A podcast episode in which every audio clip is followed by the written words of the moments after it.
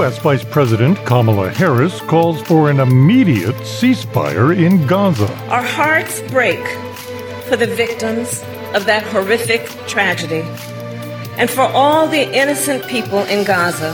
Thousands of people pay their respects to Alexei Navalny at his grave. The pain is unbearable. And Israel agrees to change the lyrics of its potential song entry in the Eurovision contest. The leading Israeli submission is October Rain, a ballad sung by female soloist Eden Golan.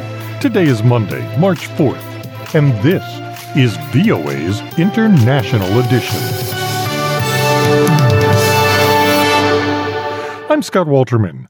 On Sunday, U.S. Vice President Kamala Harris called for a proposed six week ceasefire deal in the Israel Hamas war to be accepted. Given the immense scale of suffering in Gaza, there must be an immediate ceasefire. For at least the next six weeks, which is what is currently on the table. A senior U.S. official on Saturday had said that Israel had broadly accepted the deal, which would see a six week cessation of hostilities if Hamas agrees to release the most vulnerable hostages it holds. Hamas claims it wants a ceasefire. Well, there is a deal on the table. And as we have said, Hamas needs to agree to that deal. Let's get a ceasefire. Let's reunite the hostages with their families, and let's provide immediate relief to the people of Gaza. A Hamas delegation arrived in Cairo on Sunday to hold ceasefire talks, while Israeli forces continued military operations in the Strip. Reuters correspondent Zachary Goldman has this part of the story. A Reuters camera along the Israel Gaza border recorded massive explosions and tanks firing just inside the Palestinian enclave on Sunday. The scenes of combat come the same day a delegation from Hamas arrived in Cairo for truce talks. According to U.S. officials, Israel presented a proposal that could halt fighting for up to six weeks in exchange for the release of more than 130 Israeli hostages held by Hamas in Gaza. But a Palestinian official told Reuters the deal was, quote, not yet there. From the Israeli side, there was no official confirmation that its delegation was even attending. Meanwhile, the Israeli military showed its continued strikes on what it says are Hamas fighters in the Gaza Strip. One strike appeared to hit a home in the city of Rafah last night, killing 14 members of the Abu Anza family. Among the dead were Rania Abu Anza's husband and infant twins, born amid the war. She asked, What was their fault? What did a baby like this do? Answer me, people. Feel for me, people. You don't feel anything for us. What are you doing? Watching us? According to Gaza health officials, more than 30,000 Palestinians have been killed and more than 70,000 wounded since Israel began its offensive five months ago. Most of the 2.3 million residents have been displaced. A different scene in the Israeli city of Sderot on Sunday, just four kilometers from the Gaza border, where schools reopened for the first time since Hamas's October 7th surprise attack. Eli Irfan is a Sderot resident and mother. She told Reuters, quote, It's very scary. We're very much afraid, but we're strong. This is our country. We have nowhere to run to. Most of the city's residents were evacuated after Hamas gunmen rampaged through Israeli communities, killing 1,200 and abducting more than 200 people. Gunfire from Gaza can be heard from the school and echoing over the city. Reuters correspondent Zachary Goldman. Details of German plans outlining future munitions and battle plans for Ukraine were leaked last week. Now Germany admits it's true. VOA's Arash Arabasadi says this has prompted Russia to call Germany its age old rival, that is again its sworn enemy.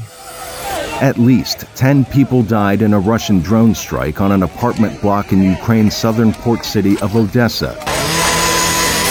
Rescuers raced to cut concrete, combing for casualties trapped in the rubble.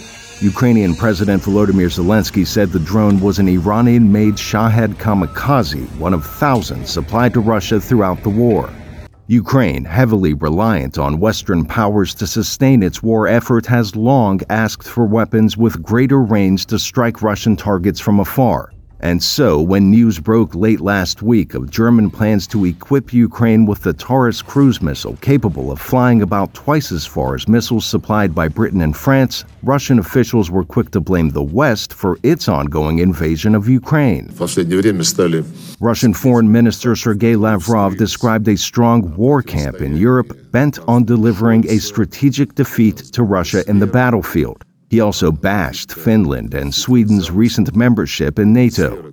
News of the Taurus missile first broke through what appears to be leaked audio of a video call where German officers discussed arming Ukraine with hardware and possible targets like the bridge linking Russia to illegally annexed Crimea. On a recent visit to Vatican City, German Chancellor Olaf Scholz called the potential leak a very serious matter that will be investigated very carefully, very intensively, and very quickly. Meanwhile, civilian targets like schools and building blocks remain very much in the Kremlin's crosshairs as Moscow's missiles tear entire neighborhoods apart. And as Russia's full scale invasion of Ukraine now grinds into a third year, mourners buried the loudest voice opposing the government of Russian President Vladimir Putin. Chanting his name, thousands said goodbye to Alexei Navalny after his still mysterious death in a penal colony weeks ago. Independent Russian media and human rights group OVD Info reporting around 70 detentions nationwide despite relative quiet before the cameras in Moscow. Arash Arabasadi, VOA News. While details of Germany's plans to aid Ukraine are now public, the debate for more funding from the United States continues. VOA's Laurie London talked with David Kramer, executive director of the George W. Bush Presidential Center, about some of the myths being used to stall that funding. Well, one of them, of course, is the view that some espouse that Ukraine can't win. I imagine these are the same people who thought this war was going to be over in a matter of days and that Russia would take over Kiev, the capital, and remove Zelensky as president. Um, the Ukrainians, while not having achieved the success in the counteroffensive last year, have nevertheless made significant gains in the two years that we're discussing, including regaining more than 50% of the territory that Russia seized, essentially destroying half of Russia's conventional military capabilities inflicting some 400,000 casualties on the Russian side, driving the Russian Black Sea Fleet out of Sevastopol for all intents and purposes, restoring the export corridor through the Black Sea for Ukrainian agricultural goods. It's not surprising that the last 18 to 20 percent of Ukrainian territory that Russia occupies is the most difficult for Ukraine to gain. But Eric Edelman and I firmly believe that Ukraine is capable of victory if we provide them with the means to do so. It's critically important to remember that the Ukrainians are not asking for our men and women to go fight this fight for them. They are asking, however, for our military assistance. There also has been talk about a ceasefire. This was another myth that we attacked. People saying that uh, we should push for the Ukrainians for a ceasefire. The Ukrainians don't support the idea of a ceasefire. Zelensky is a democratically elected president, and he needs to pay attention to the views of his people. The Ukrainians, with good reason, don't believe any paper that Putin would sign the Minsk One and Minsk Two agreements. A good example is of how worthless his signature is on anything. And so we reject the idea that now is the time to push for a ceasefire. Denies Ukrainian agency, and it also would consign millions of Ukrainians to living under Russia's repressive control. And so we rejected that myth as well. What about the arguments by some members of Congress that the U.S. needs to focus on its own national security on the border first? So there's no question that we have challenges when it comes to border security, challenges on the immigration front, and those should be addressed. And we're not saying they shouldn't be. But the United States is the greatest country on earth. We are capable of walking and chewing gum at the same time, which is to say we can and should be able to address through Congress, problems on the border, while at the same time providing assistance, desperately needed assistance, to a country that has been invaded by Russia, uh, where Russia has tried to forcibly change the borders, a country that aspires to join the Euro Atlantic community, a country that is fighting for freedom, not just for itself, but for us too. VOA's Laurie London with David Kramer, Executive Director of the George W. Bush Presidential Center. He served as Deputy Assistant Secretary of State for Russia, Ukraine, Belarus, and Moldova. Alexei Navalny was buried in a Moscow cemetery three days ago. On Sunday, thousands of people were still coming to pay their respects. The pain is unbearable. On the first day, when he was buried, my body just couldn't cope, and I couldn't come, purely for human reasons. But today, I got some strength, and that is why I came to pay my respects, to honor, to bow before a brave man with whom our hopes were connected for a better future, for fighting corruption, for fair courts. Unfortunately, now this hope, though still remains, is depleting. Let's hope for the best. God save us. A quickly moving line of mourners with flowers stretched over 500 meters outside the cemetery gate, with more people coming all the time.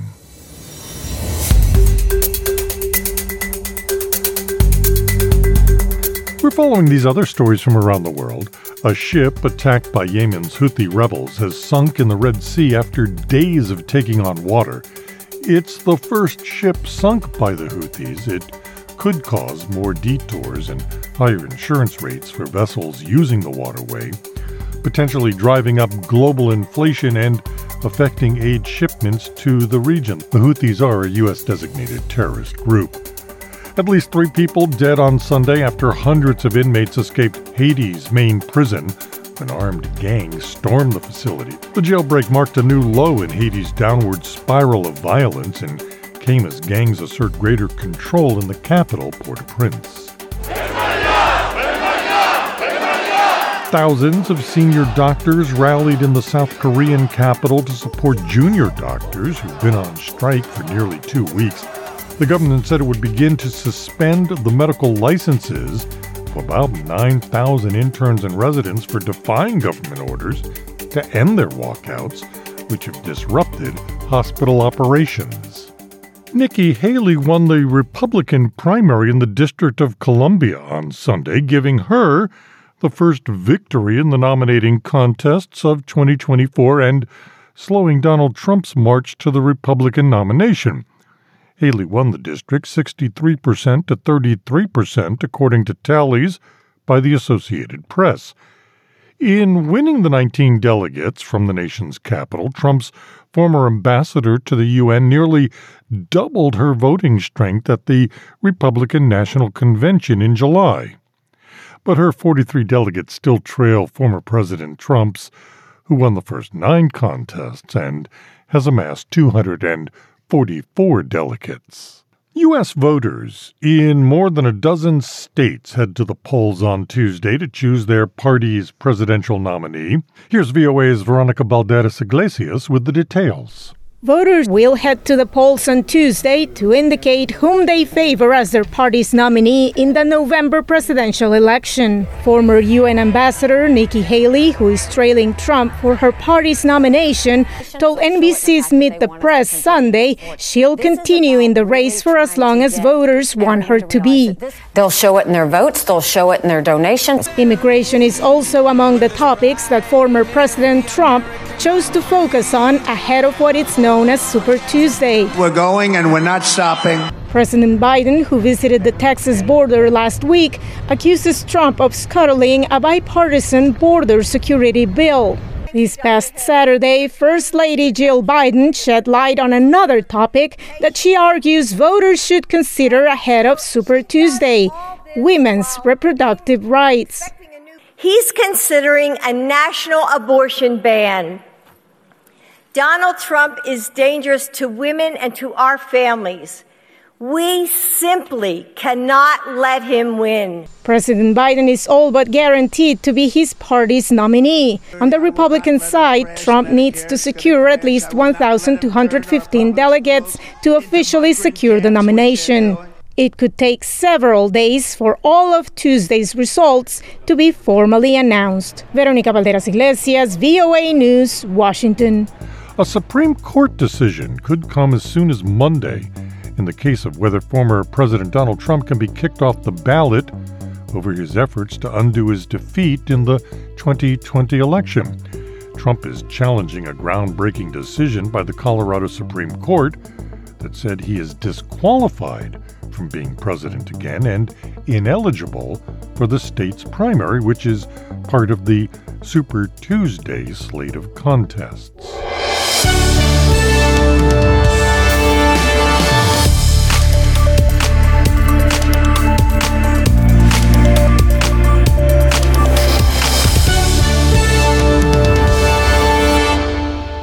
VOA's International Edition continues. I'm Scott Walterman. Pakistan's newly formed parliament elected Shehbaz Sharif on Sunday as prime minister for a second time, three weeks after uncertain national elections caused delays in the formation of a coalition government.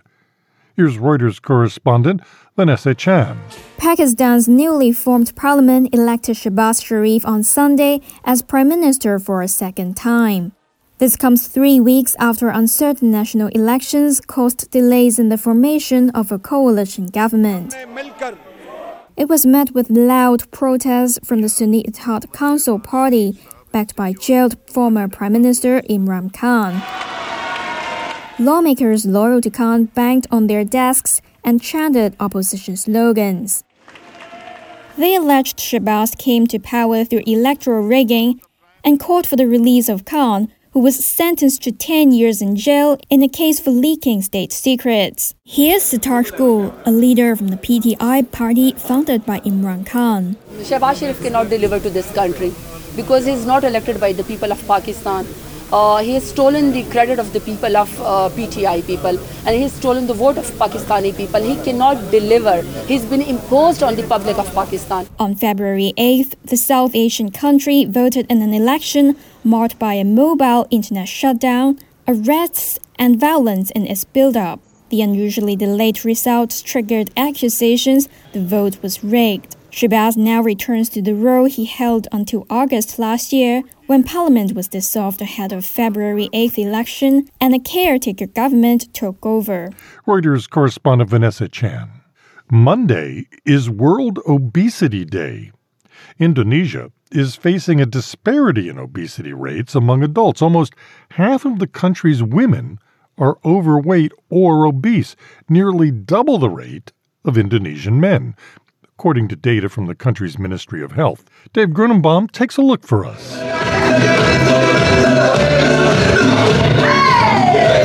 It's workout time for these two dozen Indonesian women, improving their cardiovascular health and shedding calories. For many of them, this is a relatively new routine, including Juliana.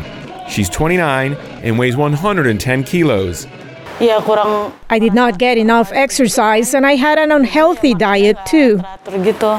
It's a common story in Indonesia, which is seeing rising obesity rates in all age groups, but especially among women.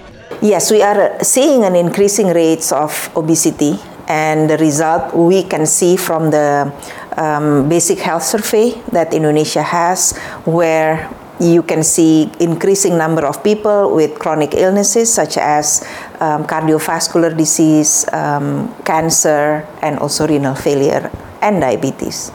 Diah Saminarsih is the CEO of the Center for Indonesia Strategic Development Initiatives, a non government organization focusing on health issues. Saminarsih says it's not clear why Indonesian women have significantly higher rates of obesity compared to men. But one factor could be that in many Indonesian families, women still play a traditional role. They cook, they feed the children, and then they stay at home or they pick their, their kids from school. But health advocates say there are some encouraging signs as more fitness centers open and health education improves across the country. Meantime, Juliana has lost seven kilos during the past three and a half months. She's exercising regularly and eating more nutritious food. It's the type of lifestyle change health advocates hope will gain momentum. Dave Grunebaum, VOA News, Depok, Indonesia. In the Eurovision Song Contest, one of the rules is no politics. Sometimes it does slip through. But for the upcoming contest, someone leaked the lyrics from one of the potential songs from the Israeli affiliate of Eurovision, and now Reuters correspondent Lucy Fielder says Israel has agreed to revise the lyrics of its potential submission that appear to reference Hamas's October 7th attack after the judges took issue with them. Israel has agreed to revise the lyrics of its potential submission to the Eurovision Song Contest after organisers took issue with lyrics that appeared to reference Hamas's October 7th attack. Israel's national broadcaster Kan said on Sunday. The leading Israeli submission is October Rain, a ballad sung by female soloist Eden Golan. Eurovision, which will take place in May in the Swedish city of Malmo, bills itself as a non political event. It can disqualify contestants deemed to have breached that rule. Broadcaster Kan is tasked with choosing Israel's entry. October Rain includes lines such as There's no air left to breathe, and They were all good children, each one of them, according to lyrics leaked to the media and later confirmed by Kan. They appear to allude to people who holed up in shelters, as Hamas gunmen carried out a killing and kidnapping spree, which sparked Israel's devastating assault on Gaza. Kan has said it has asked the writers of October Rain and second place finalist Dance Forever to revise their lyrics. Reuters correspondent Lucy Fielder. This has been International Edition on the Voice of America. On behalf of everyone here at VOA, thank you so much for spending time with us. For pictures, stories, videos, and more, follow VOA News on your favorite social media platform and online at voanews.com or download the VOA app. In Washington, I'm Scott Walterman.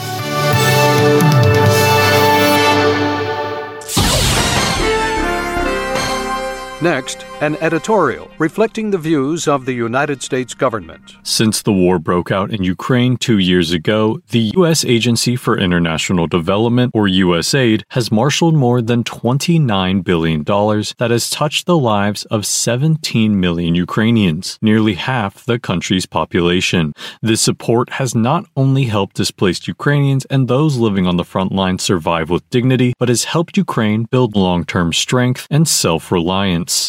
Isobel Coleman is Deputy Administrator of USAID. She says that one of Russian President Vladimir Putin's goals in invading Ukraine was to bring the country to its knees economically. However, he has failed spectacularly in that goal. Ukraine's friends, including the United States, European allies, and countries from around the world, work together to help keep Ukrainian farmers able to plant their fields we here at USAID, uh, we have worked with over a third of Ukrainian farmers to provide them with seeds and fertilizer, with financing, with additional storage when they couldn't immediately export their agricultural products. USAID has worked to bolster alternate export routes and to marshal investment to restore damaged ports in the Black Sea, said Assistant Administrator Coleman. We have worked with Ukrainian exporters, providing them, for example, with larger grain railway cars so that they can bring bigger quantities of grain to the Danube ports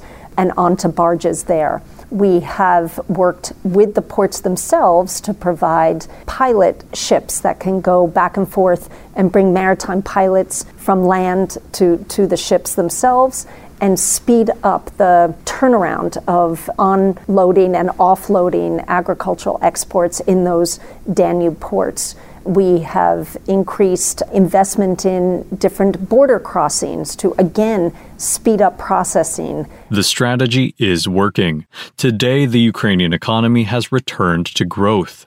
Businesses are bouncing back, and international investment is returning. USAID is committed to improving on this progress, including by supporting policy reforms. We're looking with the destruction that Putin's forces have wrought across the country to make sure that farmers have access to the energy and the irrigation that they need to be as productive as they have been in the past robust and even more productive going forward.